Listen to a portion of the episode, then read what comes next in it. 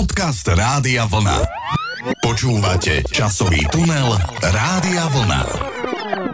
Milí poslucháči, pán kolega, vitajte pri počúvaní nášho ďalšieho podcastu a dnes pôjdete s nami na výlet. Myslíte ako poslucháči, alebo mňa chcete zobrať na výlet? Srdečne pozdravujem. No, vás spokojne zoberiem tak virtuálne, poslucháčov ešte virtuálnejšie, no pretože dnes budeme spomínať, ako sme kedysi v našom detstve, počas našej mladosti chodili na výlety, áno, čo to všetko obnášalo a púšťať si samozrejme budeme staré piesne s výletovou tematikou. No tak ale počkajte, najprv e, musíte povedať, kam pôjdeme na ten výlet, či zostaneme doma na Slovensku, alebo sa vyberieme ďalej do nejakých teplých krajín.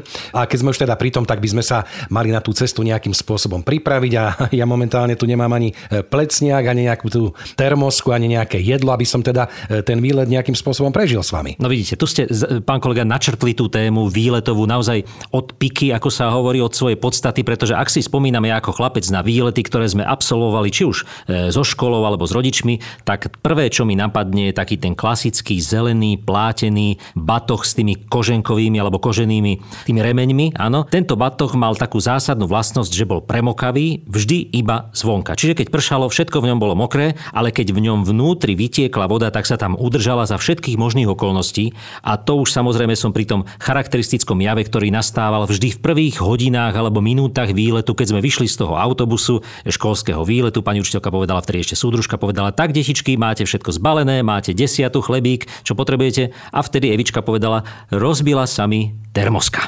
Áno, to sa stalo aj mne, pretože ak si poslucháči dobre pamätajú, tí skôr narodení, tak eh, tie termosky boli vo vnútri eh, také tie sklenené a stačilo trošičku drcnúť v tom ruksaku, buchnúť, spadnúť a už sa aj do toho nápoja tie sklené úlomky krásne rozleteli. Zažil som to a ja veľmi nepríjemná záležitosť. No ja som na rozdiel od vás mal predsňak taký klasický, plátený, žiadny nejaký veľký turistický. A keď bolo najhoršie, keď teda začalo pršať, tak sme boli zvyknutí, že sme si dali na ne igelit a samozrejme takto sme sa vybrali do prírody, alebo sme mali prší pláž aj cez neho. E, takže ja som skôr teda bol za tie také tenučké, tenučké e, ruksaky, ktorými e, dokonca zostal až do mojich vysokoškolských čias, až potom niekedy neskôr po revolúcii som ho zamenil za taký klasický, turistický, nepremokavý a naozaj veľmi kvalitný batoh. Áno, hovorilo sa o vás v Bratislave, keď ste chodili na Vysokú školu muzických umení, že máte taký zvláštny imič, špeciálny imič, na ktorom ste museli tvrdo pracovať, že teda všetci vaši kolegovia umelci chodili do školy rôznymi taškami, aktovkami a rôznymi modernými prvkami a vy ste na pleciach nosili tento klasický, takmer až vojenský batoh. Áno, bol to taký klasický e, batoh, ktorý sa dal ľahko zložiť, nezaberal veľa miesta, takže bol naozaj aj taký rozťahovateľný, dalo sa tam veľa zmestiť, takže ja s odstupom času nelutujem. Ja sa ešte musím vrátiť predsa len k tomu obsahu toho batohu, pretože e, samozrejme k výbave, povinnej výbave žiaka na takomto školskom výlete patrila už tá spomínaná termoska. Samozrejme bolo veľmi dôležité, aby tam bol pripravený chlebík na desiatu, zabalený v servítke.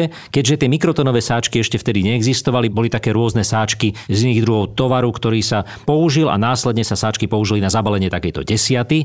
Ale keď neboli, bol zabalený iba taký chlebík, zlepený, vnútri bolo masielko, prípadne praženička. Tí bohatší mohli mať aj rezeň v ňom, áno, samozrejme v tých servitkách zabalený v tom chlebíku. No a keksíky nejaké dobré na cestu, prípadne mapa pre tých skúsenejších, čo sa vedeli orientovať a samozrejme výnimočne aj vysielačka. Tu musím povedať, pán kolega, že my keď sme boli so školským výletom v 8. triede vo Vysokých Tatrách, tak náš spolužiak doniesol od ale také vysielačky teslácké, také s jedným tlačidlom to bolo. Boli tam 9V baterky. Síce to fungovalo na menšiu vzdialenosť, ako sme sa boli schopní vidieť, takže viac sme na seba kričali online, než cez tie vysielačky, ale boli sme strašne hrdí, malo to dlhú anténu, že sme mali na výlete aj vysielačku. No a ešte doplním, keď sa teda tá termoska do tohto batohu vyliala, tak všetko, aj ten chlebík v tých servítkach, aj tá mapa, aj tie keksíky, no aj tá vysielačka nakoniec skončila obarená tým horúcim čajíkom. Áno, horúcim čajíkom a tými sklenenými úlomkami.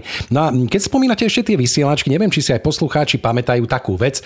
Mali sme samozrejme mapu aj na takých rôznych tých výletoch, braneckých záležitostiach, ale používali sme aj tzv.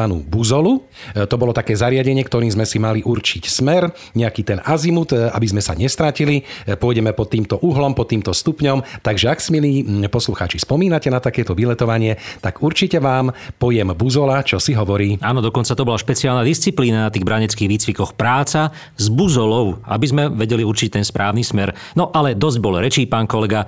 Samozrejme, e, teraz e, trošku v pesničke preskočíme nejaké to obdobie mladosti a presunieme sa do tej e, neskoršej puberty až do skorej dospelosti, pretože keď idete na taký výlet a máte za sebou stan, no tak pod tým stanom sa môže všeličo udiať a krásne kvetna toto popísal Boris Filan v piesni Nevesta v 5. mesiaci od skupiny Elán. Žila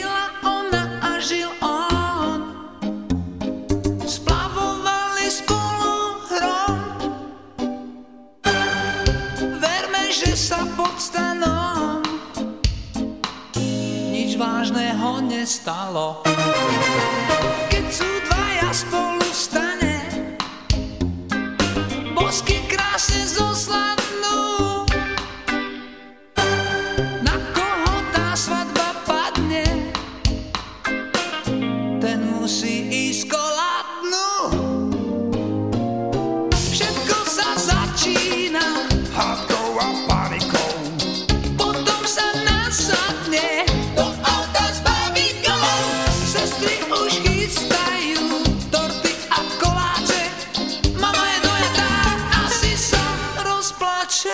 Hej, veru, pán kolega, aj teraz sú momentálne dosť také populárne splavovania hronu.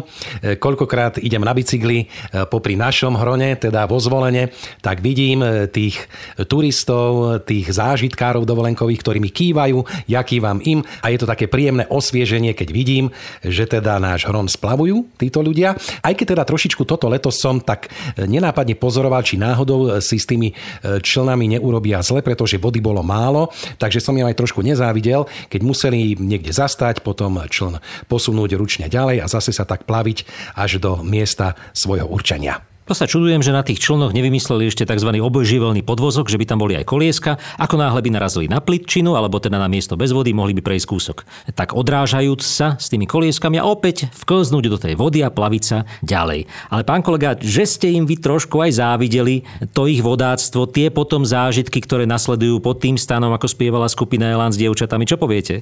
No tak e, samozrejme, všeličo sa stane. Ak idete teda so svojou vlastnou rodinou, tak nepredpokladám nejaké bližšie zážitky tohto typu, ale v každom prípade je to určite zaujímavé takto sa vydať. Leda bolo dolu hronom, aj keď teda priznám sa, neviem, ako reagujú títo ľudia, keď napríklad prídu nejaké také rýchle črevné problémy, čo sa robí v tom prípade, kde sa zastaví, keď je tá rieka rozbúrená. Ale zase na druhej strane musím kvitovať, že pravdepodobne to nebude až taká drahá dovolenka, e, keďže sa väčšinou potom spáva niekde pod stanom, ktorý tu už spomíname, takže ušetrí sa na ubytovaní, stravu máme so sebou, to sa tiež neplatí. Takže celkom na dnešné pomery aj za lacný peniaz sa dá zažiť takto veľa zážitkov. Áno, ja si ale spomínam teda aj na tie mladšie časy, kedy samozrejme tie veci pod stanom ešte boli takmer e, nepredstaviteľné, pretože sme mali vždy na tých školských výletoch a teraz si špeciálne spomeniem na školu v prírode, ktorá bola tiež takým veľkým dobrodružstvom a veľkým výletom. E, Išli sme na Detvianskú hutu, tam sa chodilo vlastne z toho zvolenského okresu často.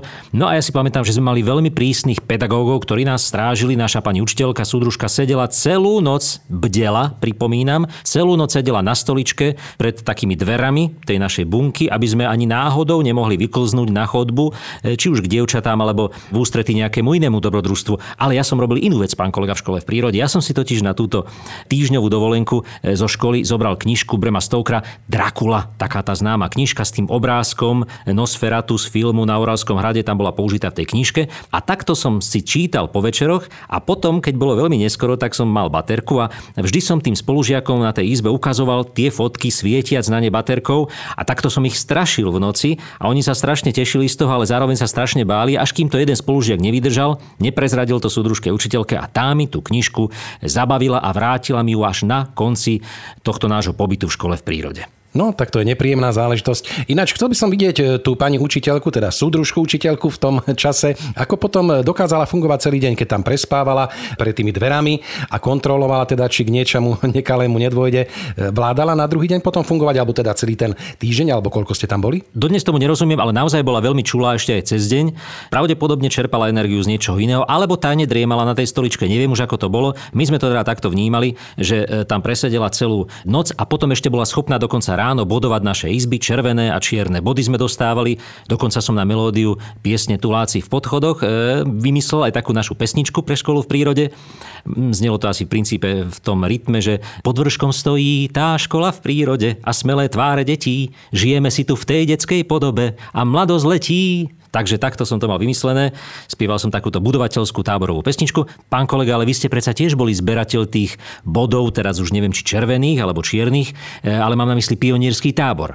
Áno, áno, bol som v pionierskom tábore, čiže tam sa zbierali najmä červené body. E, Tam som bol teda dokonca ako taká ryba vo vode a ma tam prezývali Radko, táborový tatko. E, Samozrejme potom neskôr, keď som bol na internáte, tam som bol internátny tatko, pretože ja som bol taký, taký starostlivý o všetkých, áno, dával som pozor, aby sa nič e, zlé nikomu nestalo, takže som im trošku tak evokoval ten domov a ich starostlivých oteckov. No vidíte, vy ste boli takým zodpovedným táborovým tatkom. To sa čudujem, že ste nikdy potom nešli robiť nejakého pionierského vedúceho do pionierského tábora, alebo neskôr len vedúceho teda do nejakého tábora. Vy by ste to dali všetko do laty, vás by tí detičky poslúchali a zároveň by vás mali radi. No ale tak pravdepodobne som nemal dobrý kádrový posudok, takže bol som len ako e, v tom základnom tábore základným členom. Áno, no tak nemali sme každý dokonalé posudky.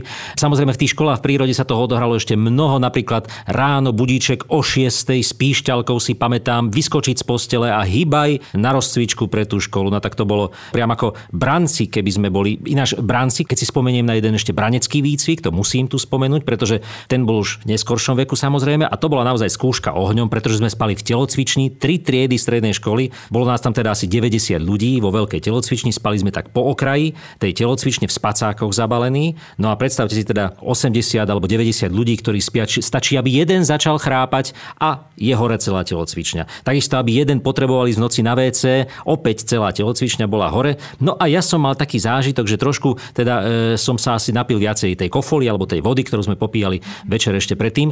No a musel som predsa len v noci ísť na tú no bolo to veľmi nepríjemné vymotať sa z toho spacáku teraz potichu na tých vrzgajúcich parketách, precupítať celú tú telocvičňu a do tých vrzgajúcich, lietajúcich dverí starých telocvičňových ísť na toaletu a teraz najhoršie, čo prišlo, vrátiť sa naspäť a nájsť svoj spacák. Veď to bolo mimoriadne náročné. Tma v telocvični, bolo by veľmi jednoduché skončiť v spacáku niekoho iného v takejto situácii a priznajme si, to by bolo naozaj veľké faupaux. No tak z toho je potom samozrejme asi ľahké dedukovať, že ste sa nezúčastnili základnej vojenskej služby, mali ste traumatický zážitok už takýchto spoločných prespávaní. No tak pozrite sa, taký bol život, mali sme sa pripravovať na najhoršie, na tú vojnu, ktorá bola stále vo vzduchu, takže verím, že ste mali nepríjemnú záležitosť, no ale tak bohužiaľ, život je niekedy aj taký. Áno. A potom mám ďalšie spomienky. Tu spomenieva heslo Praha, migréna a húsenková dráha, ale to až po pesničke o Prahe. Pretože Václav Neckář naspieval krásnu pieseň Podej mi ruku a projdem Václavák. No krásny tip na letný výlet. Auta různých značek, pozor dej, vyletí ptáček. Ještě jedno foto a pak adie. Zaplatíš svou útratu, čas příjezdu, čas návratu. Neděle večer, brzy osmá odbije. Jen málo kdo spěchá, i když mírně mží. Ožili vchody pasáží. Dnes nekřičí jestli nejsi vážně proti, podej mi ruku a projdem Václavá.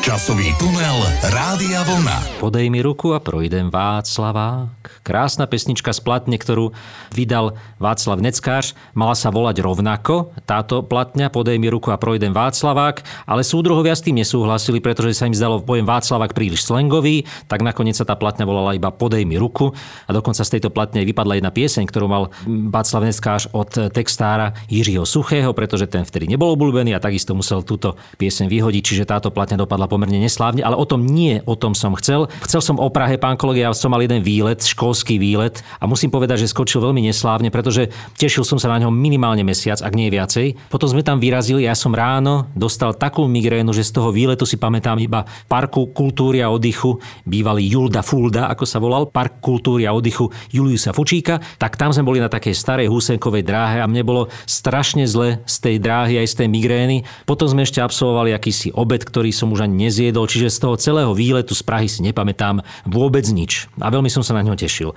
Ale pán kolega, teraz by sme mohli ísť za hranice všedných dní. Áno, poďme. A ja by som začal takým svojim prvým zážitkom, e, ktorý som mal, keď sme cestovali do Francúzska z gymnázia, pretože museli sme prekročiť samozrejme vtedajšie Československo, zastavili sme sa na noc v Karlových Varoch a ako vy ste mali teda migrénu z tej Prahy, ja som mal takúto migrénu z Karlových Varov, pretože ja som sa rozhodol, že pôjdem do Grand Hotela PUP, pozvem dve spolužiačky, niečo si tam dáme, budem veľký grant.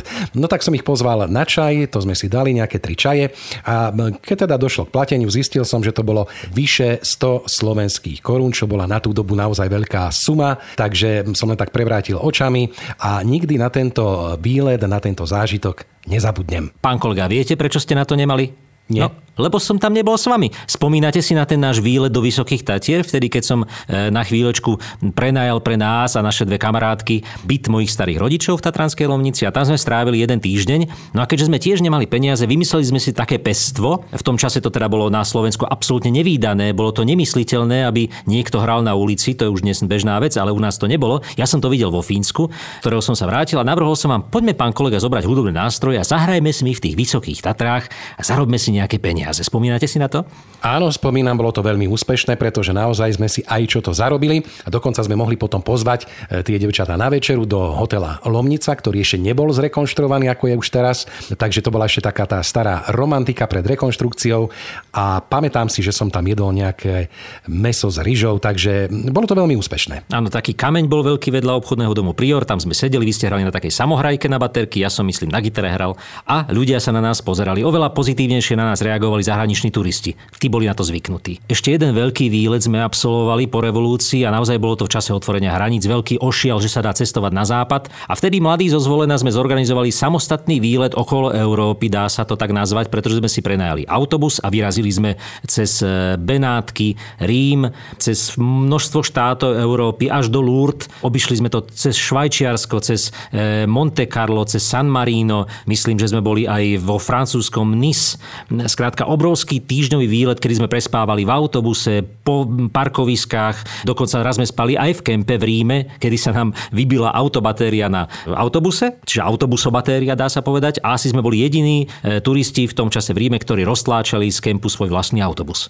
Áno, alebo sa nám potom stali dve také zaujímavé udalosti. Dvakrát nám buchla pneumatika, raz v noci, keď mnohí spali, bola to riadna šupa, to si pamätám. Ja som sa rozprával so šoférmi, aby nezaspali. No a samozrejme, keďže bol víkend, tak sme začali hľadať, kto by nám to opravil.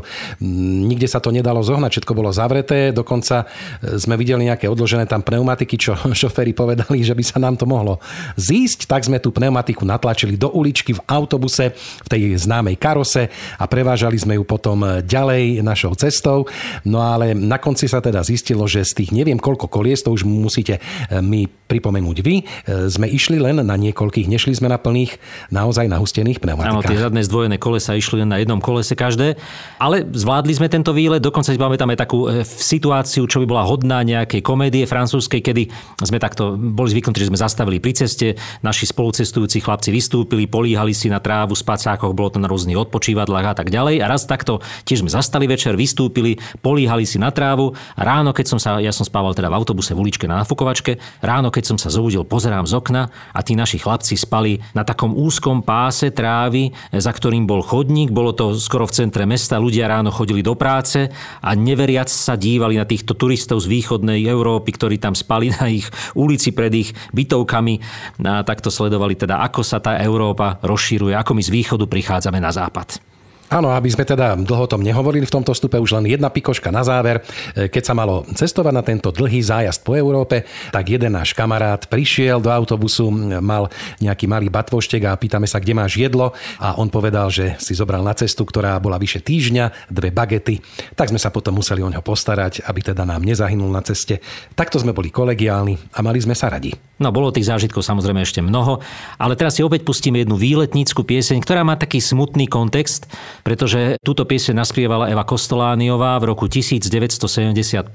Treba povedať, že ju naspievala na jar a žiaľ už potom na jeseň v októbri zomrela, podľahla ťažkej chorobe. Už táto pieseň je touto chorobou poznačená, má hrubší hlas Eva Kostolániová, taký známy klip, ktorý odtancovala so svojimi spolutanečníčkami a spoluspeváčkami. Musela tancovať vo vysokých čižmách, pretože jej nohy boli už chorobou a liečbou značne poznačené. Napriek tomu spievala až do poslednej chvíle. Zanechala nám aj takúto krásnu piesen táto multitalentovaná speváčka a herečka Eva Kostolániová Výlety. Výlety, výlety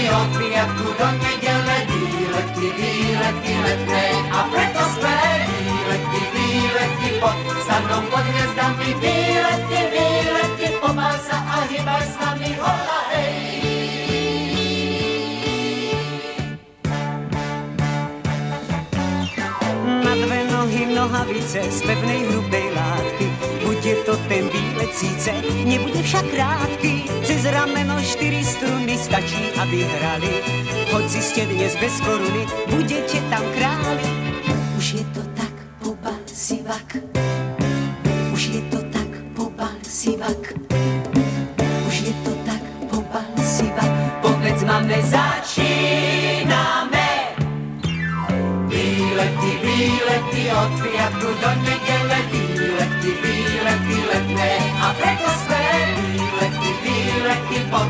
stanom pod hviezdami, výlety, výlety, pomal sa a hýbaj s nami.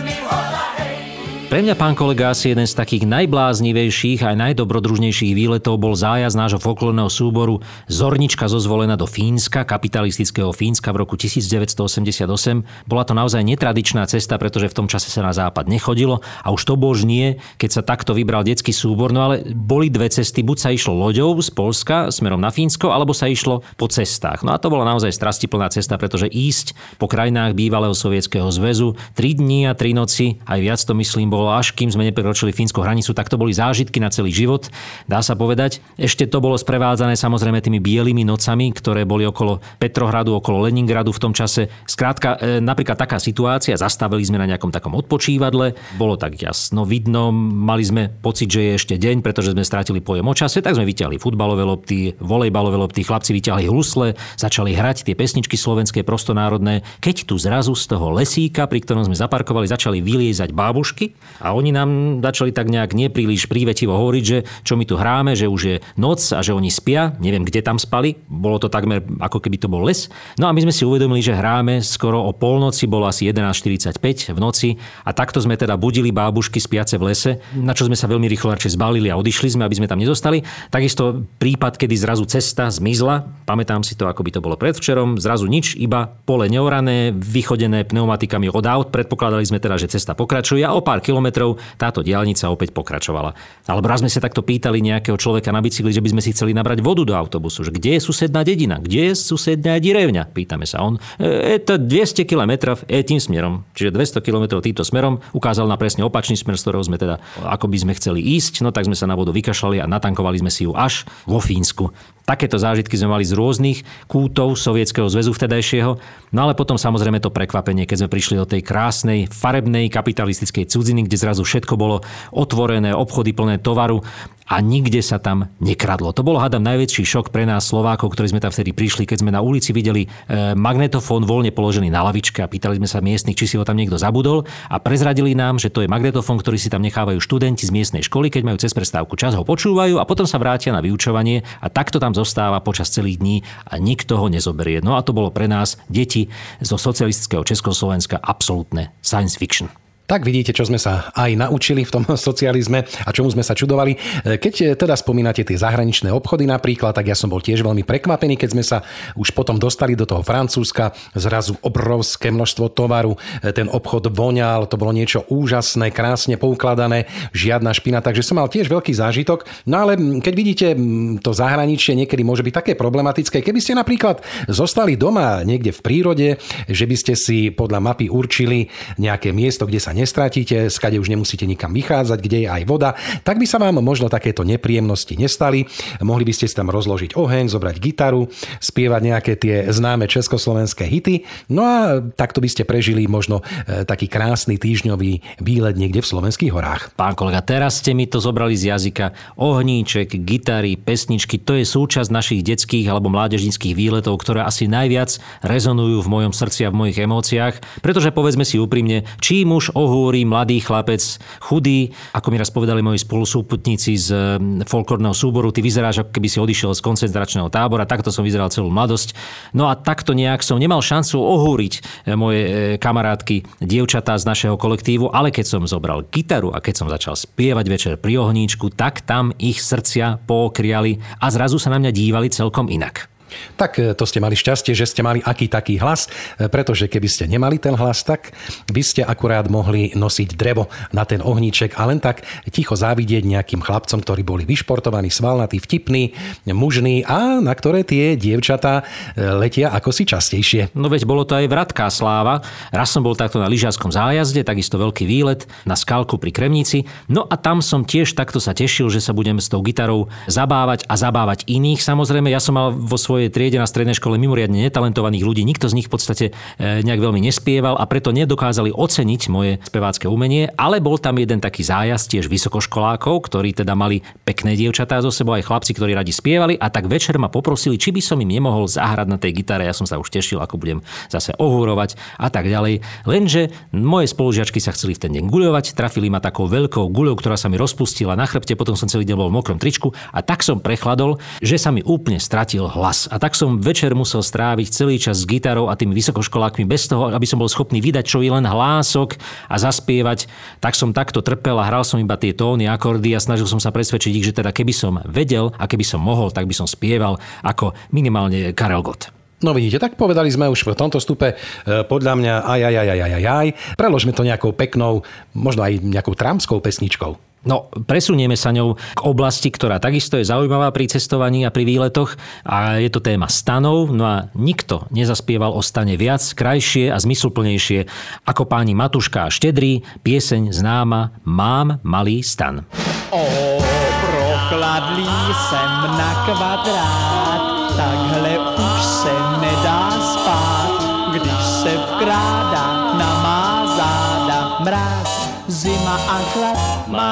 malý stan, mě na nohy táhne, snad ze všech stran. A tak snívám často o chatě, kde spal bych jako ve batě, kde není čítě jehličí a kam vítr nepičí.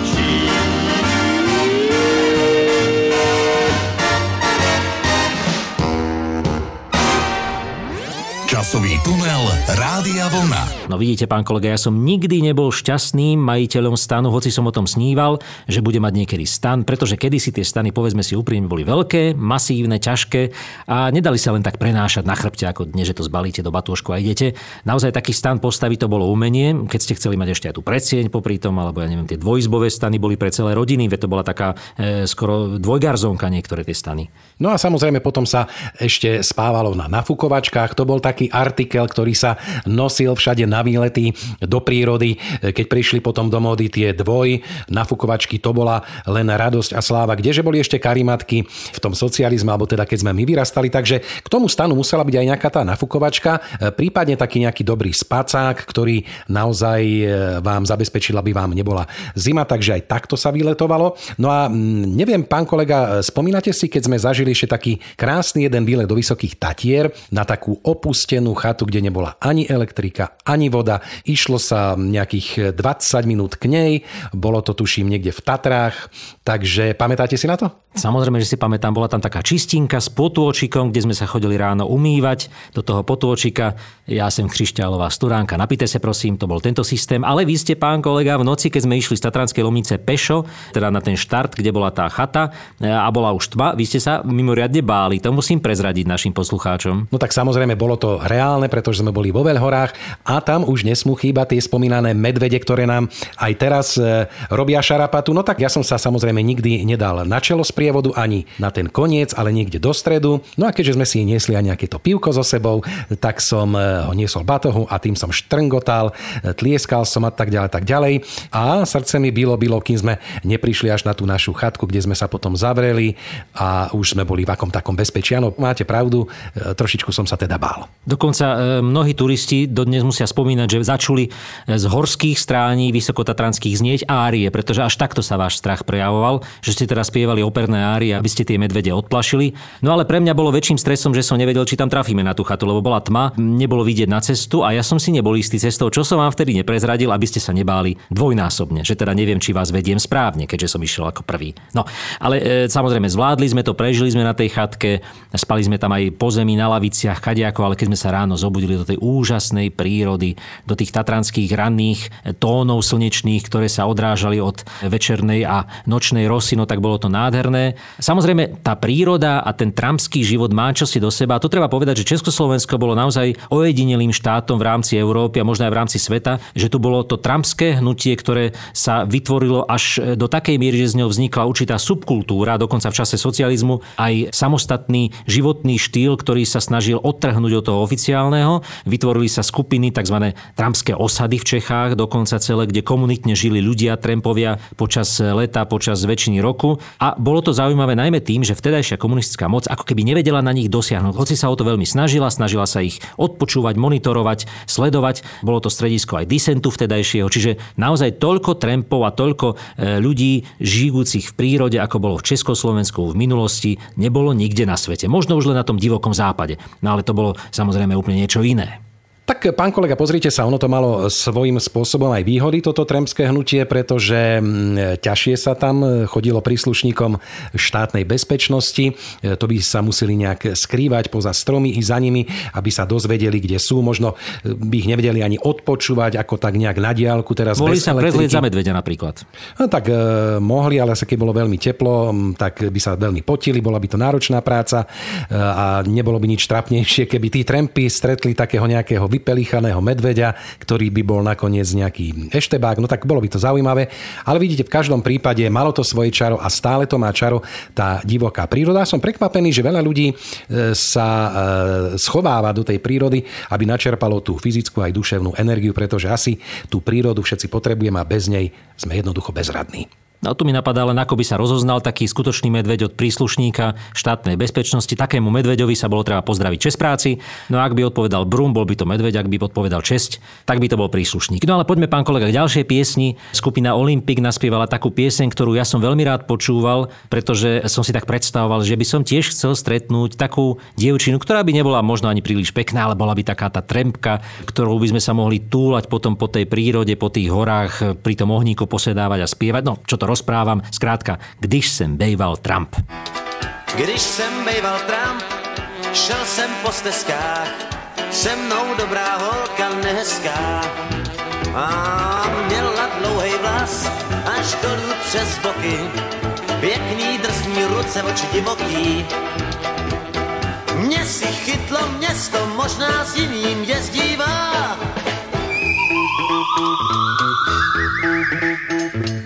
Myslím na ní přesto, i když byla pošklivá. Písně hrála, láskou plála, to teď nemývám. A ona byla zvláštní, žádná loutka pospala. Svoji krásu v sobě skrývala. A když jsem bejval Trump, dál od měst a vil, tam já v ní tu krásu objevil. A snad ji najdu zas, budu po stezkách, netoužím po svůdných hosteskách.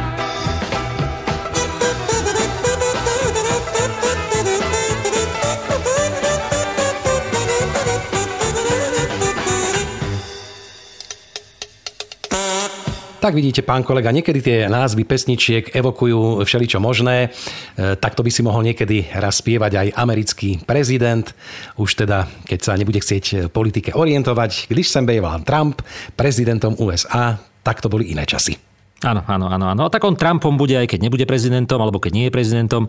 V každom prípade my e, Trumpami už asi ťažko budeme. Už sme si zvykli na ten pohodlný život v našich obývačkách, v našich panelákových bytoch, prípadne možno niekde na chalúbkach, na chalúpách, ale Tie pobyty pod holým nebom už absolvujeme čoraz redšie, pretože samozrejme treba povedať, že mnohé z nich aj nevyšli alebo sa nevydarili. Vy ste spomínali na fukovačky, ktoré som ja často používal, pretože som na nich spával, mne boli karimatky trošku tvrdé. No ale napríklad, keď prišla taká búrka počas stanovačky, tak bola nafukovačka dobrá, pretože ste mohli na nej plynule prejsť e, teda z tej suchej zeme e, na tú mokrú zem a mohli ste tak plynule vyplávať z toho stanu ráno. To sa nám stalo, keď sme sa raz pokúšali stanovať v slovenskom raji, dedinky Mlinky, tak sme si zobrali Škodovku, naplnili sme ju teda teda všetkými možnými vecami, stanmi, nafukovačkami a tak sme si to tam celý večer stavali, poctivo kolíkovali, pripravovali, ohnisko sme si spravili, celé sme si to tam tak nejak pripravili, ohradili. No a keď sme tak už podriemávali okolo 10. prišla obrovská búrka, povedali sme si to vydržíme, máme dobrý stan, no ale keď už aj o pol druhej pršalo a o pol tretej pršalo, no a keď nám už potom začalo pršať aj do stanu, tak sme sa o pol šiestej na svitaní ráno